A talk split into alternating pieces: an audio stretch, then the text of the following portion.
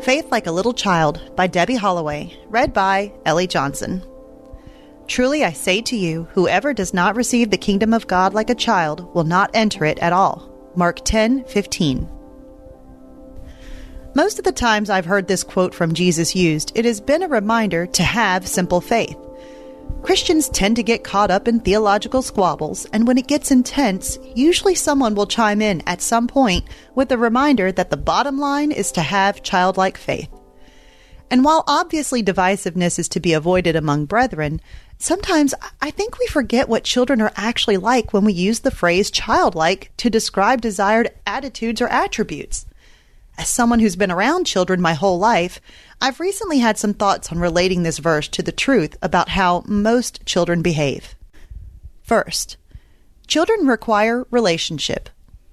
If a child is told to do something with no context or established relationship, it's very likely said child will simply be scared, angry, or will even fight.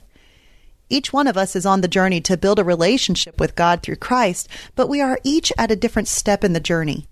To expect someone without a relationship with God to have childlike faith with what they're struggling in would be as silly as expecting to convince a stranger's child to do something they did not want to do.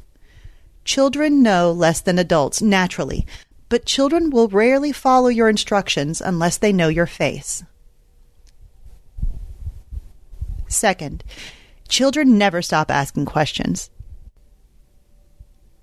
Second, Children never stop asking questions. Unfortunately, being told to have faith like a child is often a response given to a hard question. Kind of a wet blanket, huh? But it's so misguided because children naturally ask a million questions a minute. Now, obviously, as they grow older, they learn tact and often learn from endless shushings to ask fewer questions. But innately, children are open to learning and want to learn. They want to know the stories behind traditions, the logic behind chores, and they want to rip the mystery off why we do the things we do the way we've always done them. If we are to be like a little child, we must never lose our drive to ask questions. Third, you must earn the trust of children. When I was a very young child, a man in my church body used to make a habit of teasing and tickling the children in the congregation. Most children liked him and didn't mind his antics, but I was an incredibly sensitive toddler, one who rarely felt at home away from my mother's arms. I needed my personal space and very much resented the intrusions of this, admittedly very well intentioned, parishioner. At one point, when he accosted me, I'm told by my family that I calmly ordered him to never touch me again. He had not earned my trust with this particular brand of playfulness, and therefore I was not okay with him being inside my bubble. Disclaimer, don't worry. I grew out of this sensitivity, and this poor man did not remain my arch nemesis. This phenomenon can be seen every Sunday morning when children are dropped off in the nursery and crying fits ensue. Is it because they're bad kids? Well, of course not. It's because they have itty bitty reasoning capabilities, and all they know instinctively is that they've been dumped into the arms of someone who has not earned their trust. And yet, so often we, as adult Christians, are asked to put our trust in the hands of pastors, teachers, or specific caricatures of God before they have actually earned our trust. If we raise a concern with how a pastor leads a congregation, or with how someone in position of leadership interprets the Bible, we are far too often shushed and told to just follow, trust, and believe.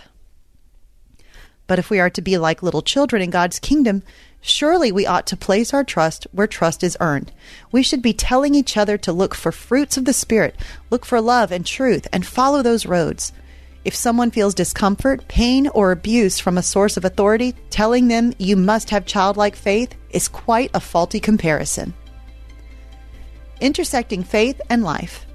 How does the metaphor of God as Father and us as children help us learn how to think of Him and interact with each other? What does accepting the kingdom of God like a little child look like to you?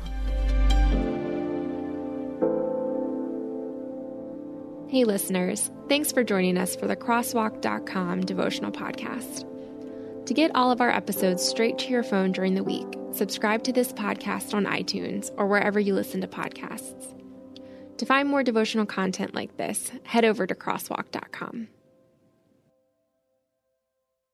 If you're tired of parenting advice and news headlines that are more confusing than assembling IKEA furniture, we've got just the podcast for you. My dear friend Abby and I are here to help you navigate the parenting roller coaster. Should your kids be on social media? What should you tell a friend facing an unplanned pregnancy? These are just some of the many questions we tackle on our podcast. Subscribe to The Real Deal of Parenting wherever you find your podcast.